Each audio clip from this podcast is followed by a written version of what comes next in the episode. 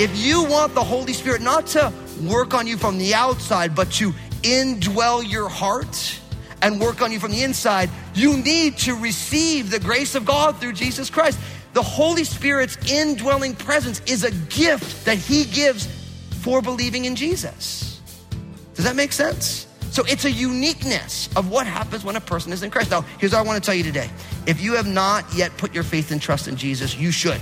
The Holy Spirit was promised to the world long ago by Jesus himself, and being God, Jesus was, of course, faithful. His word was fulfilled. We have the Holy Spirit who can dwell in us, helping us live out this life for the glory of God. But as Pastor Daniel will point out today, the Holy Spirit living in you is only for those who have accepted Jesus as their Savior. So today, you need to ask yourself are you ready to let Jesus save you? Now, here's Pastor Daniel in John chapter 14 as he continues his message, The Promise.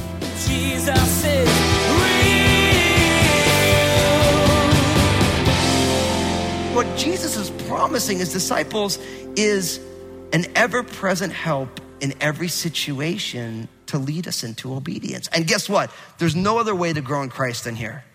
You have to realize that growing in Christ involves us being different than we've been in the past. I always like to remind people we live in a day and age where everybody wants the newness, but nobody wants to be changed. Everybody wants their life to be different, but nobody wants to do anything different. Everyone wants, I want to do it my way, but I want God's blessing upon it. And that might be a desire of your heart, but the Bible says that the abundant life is on the other side of obedience. And God has given us His Spirit to lead us into that obedience, to promote the love of God in our hearts, which leads to a desire to walk in the things that God has. That's why Jesus said, John 15, verse 26, but when the Helper comes, whom I shall send to you from the Father, the Spirit of truth, who proceeds from the Father, he will testify of me. See, in those verses, we realize that the Helper comes. He's sent from the Father. He proceeds from the Father and he testifies of Jesus. John 15, 26. Now, from there, look at what happens next, because in verse 17, we begin to learn more things in John chapter 14. It says, The Spirit of truth, whom the world cannot receive, because it neither sees him nor knows him, but you know him, for he dwells with you and will be in you. I will not leave you orphans. I will come to you. And what we learn here is that the Spirit of truth dwells in you. These verses are powerful because now we hear that the Spirit, the Helper, is the Spirit of truth. And this Spirit of truth dwells in us. Now, why it's important that we hear that Jesus is the truth is because Jesus said in John 14, 6, I am the way, the what? The truth and the life. No one comes to the Father but by me. Remember, I told you, although God interacts with humanity, this one God in three persons, Father, Son, and Spirit, just as the Father is the truth, Jesus is the truth, guess what? The Spirit is the truth, right? And the Spirit of truth, it says, is unique to the follower of Jesus. Notice, whom the world cannot receive because it neither sees him nor knows him. Now, this is what makes the person who has put their faith and trust in Jesus different from the person who has not. And I realize here at Crossroads, there are people on every different step of their faith journey. There are people, some of you here have been walking with Jesus for longer than I've been alive, right? Some, for some of you, twice as long as I've been alive. So there's a long journey. And then there's others of you who are here today, like, I don't even know if I believe in Jesus. Here's the deal. No matter how long you've been walking with Jesus or if you're not walking with Jesus, you have to realize that the distinction between the believer and the non-believer is the Holy Spirit dwelling inside of you. Now, what's interesting is it says, whom the world cannot, what's the word? Receive. So here's what you have to realize.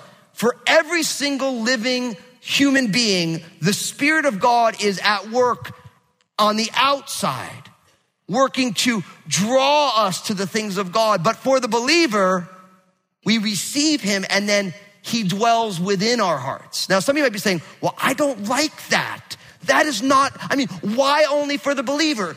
The reason is, is that if you don't want to drive, insert your favorite car in there. If you don't buy that car, you're not going to drive that car. It's really that simple, right? It's like, like if you're like, no, I just love a Volkswagen bus. And all I've ever wanted to drive is a Volkswagen bus. But if you go out and you go buy yourself an Audi, are you driving a Volkswagen bus? No. Why? Because you didn't buy a bus, you bought an Audi. And guess what? If you want the Holy Spirit not to work on you from the outside, but to indwell your heart and work on you from the inside, you need to receive the grace of God through Jesus Christ. The Holy Spirit's indwelling presence is a gift that He gives for believing in Jesus. Does that make sense? So it's a uniqueness of what happens when a person is in Christ. Now, here's what I want to tell you today. If you have not yet put your faith and trust in Jesus, you should. And if you put your faith and trust in Jesus, guess what's going to happen? The Spirit of God is going to dwell in you. Not working at you on the outside. See, really the Spirit of God works at you from the outside so that he can get on the inside. That he can indwell us. But once a person says yes to Jesus, he indwells us. He is on the inside working in and through us to do all these different things. And of course, Paul said it this way, Romans chapter 8, verse 9. But you are not in the flesh, but in the spirit, if indeed the spirit of God dwells in you. Now, if anyone does not have the spirit of Christ, he is not his. You hear what he's saying? He's saying, you're not in the flesh, you're in the spirit, but only if the spirit of God dwells in you. If you do not have the spirit, you're not Christ. So in the same way, we talked about the engagement ring. The only person who was engaged to be my bride was the woman who was wearing the ring. In the same way, the only way you are part of the family of God is if the Holy Spirit dwells within you. He wants to take up his rightful place. And what's amazing is Jesus says, I'm not going to leave you orphans. I'm going to come to you. And he's saying, listen, even though, and we're going to get to this in a second, I'm going away, he's like, the presence of my spirit will be me being with you. Pretty powerful, isn't it? Now, Here's the question then for us, each one of us. And it's kind of a simple question, but it is powerful for each one of us. If the Spirit of God dwells in us, if we're a believer, then are we aware of His presence everywhere that we are? You realize like you don't have to invite the Holy Spirit to come because if you're a believer, He already there right? And so really what happens is, is in our lives as believers, what starts to go on is you begin to realize that because I believe in Jesus, the Spirit of God dwells within me. And now my growth curve is not me doing what I want to do, but me saying, Lord, what would you have me do? See, a truly spirit filled life is not someone who has a verse for every situation, although we love Bible verses. And it's not someone who, well, what would you do? And they say, well, I'll do this, this, and this. A truly spirit filled life is a person who stops and says, Lord, what are you doing right now? And what would you have me say? A person who realizes that our advice is not what anybody needs, but Jesus is what people need.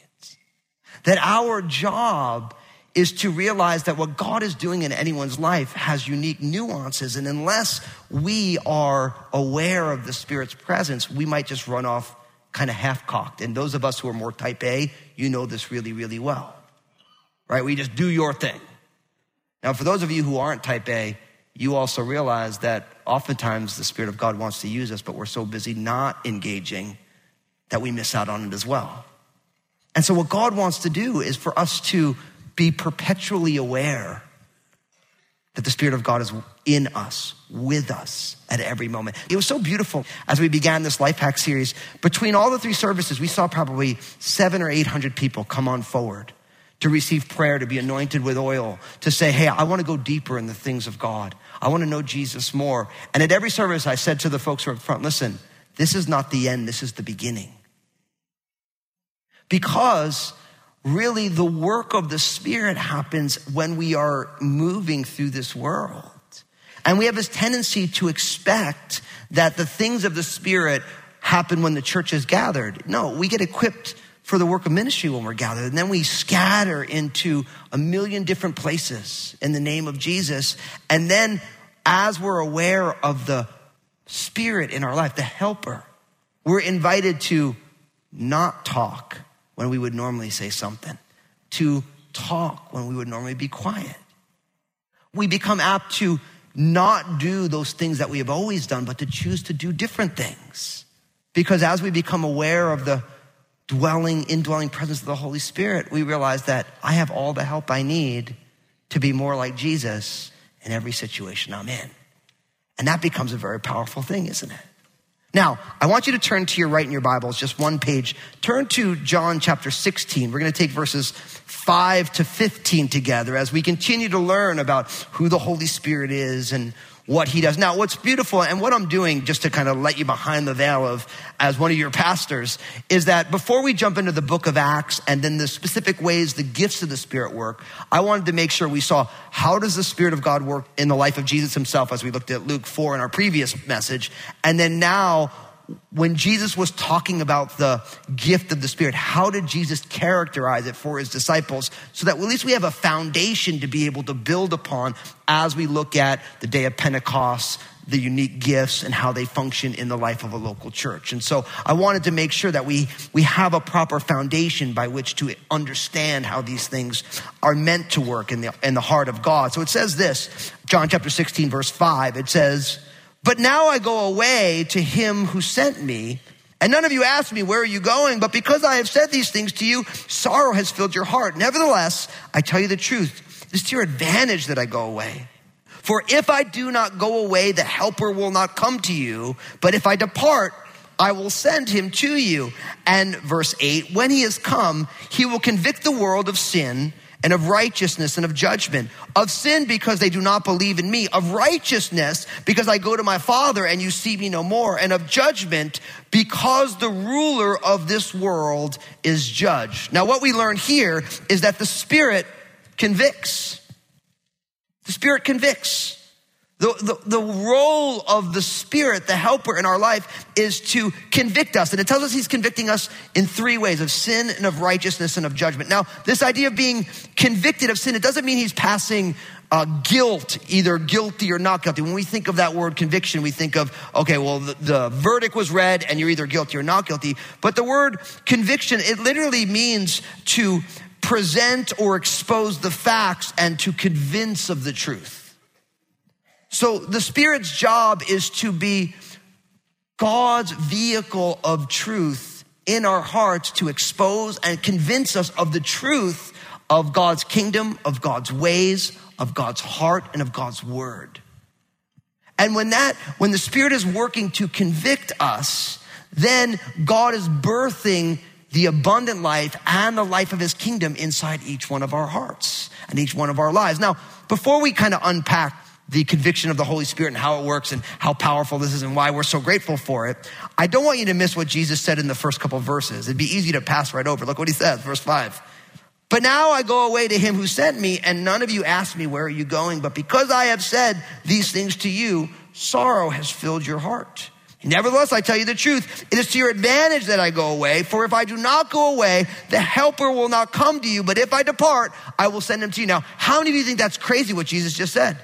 Jesus said, I'm leaving, and you guys are bummed out that I'm leaving, but it's actually better for you that I'm leaving because the Spirit will be here. Does anyone think that that's kind of a crazy statement from Jesus? I mean, do you think it'd be better to have uh, Jesus standing right with you in your situation, helping you?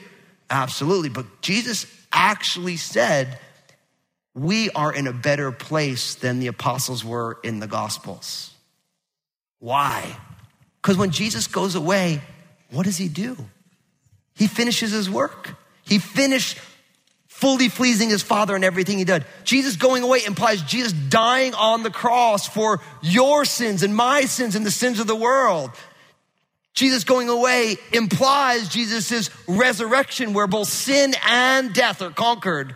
And Jesus going away implies his resurrection and his ascension to the right hand of the Father so that the Spirit of God can come forth. Jesus is saying, It's better for you that I finish the work that God has sent me to do than for me to stand here with you.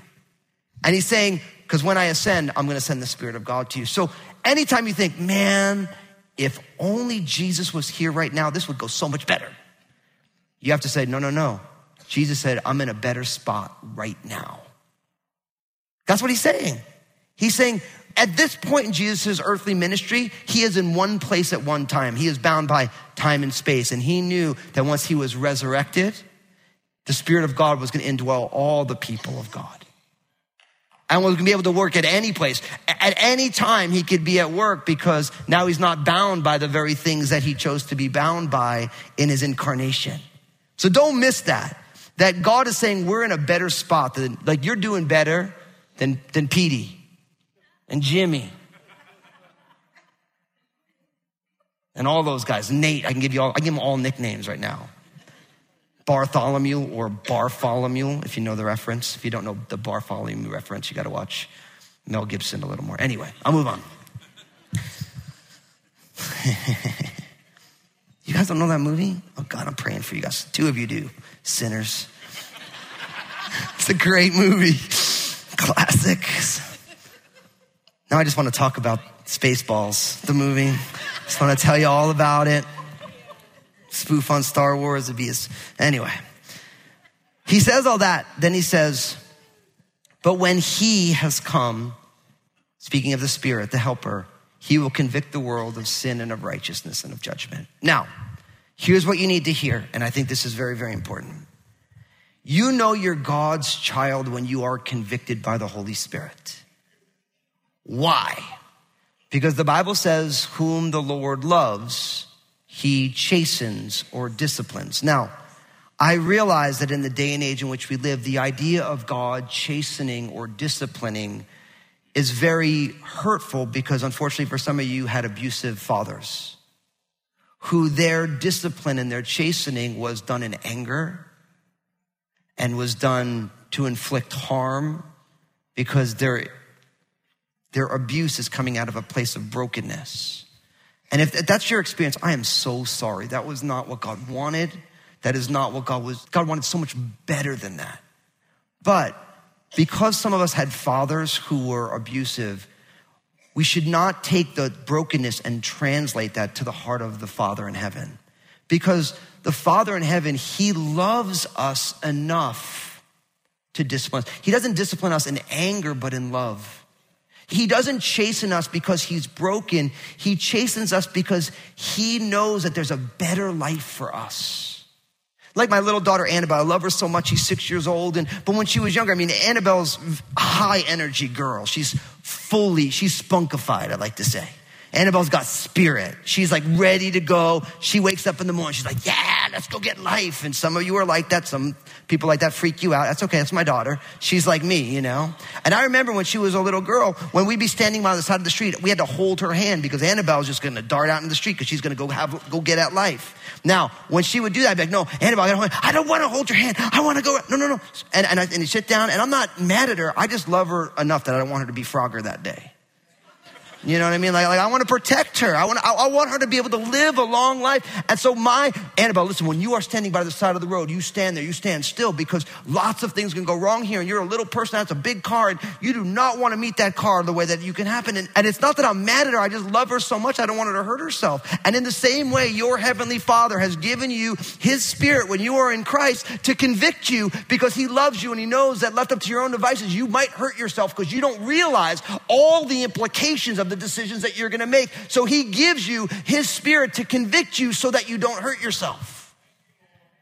So it's not abusive. It's him saying, you don't realize what's at stake here. And I love you and I want you to live the abundant life and I want to use you and I don't want you to be broken by this world. But you know what I've learned in my life following Jesus for 20 years, being a pastor, having been a pastor now for 17 of those years, is that what I've learned is that when a person is convicted by the Holy Spirit, three different things can go on. And I want to bring this out because if you've been convicted by the Holy Spirit recently, that's a good thing. And if you haven't, that's a bad thing.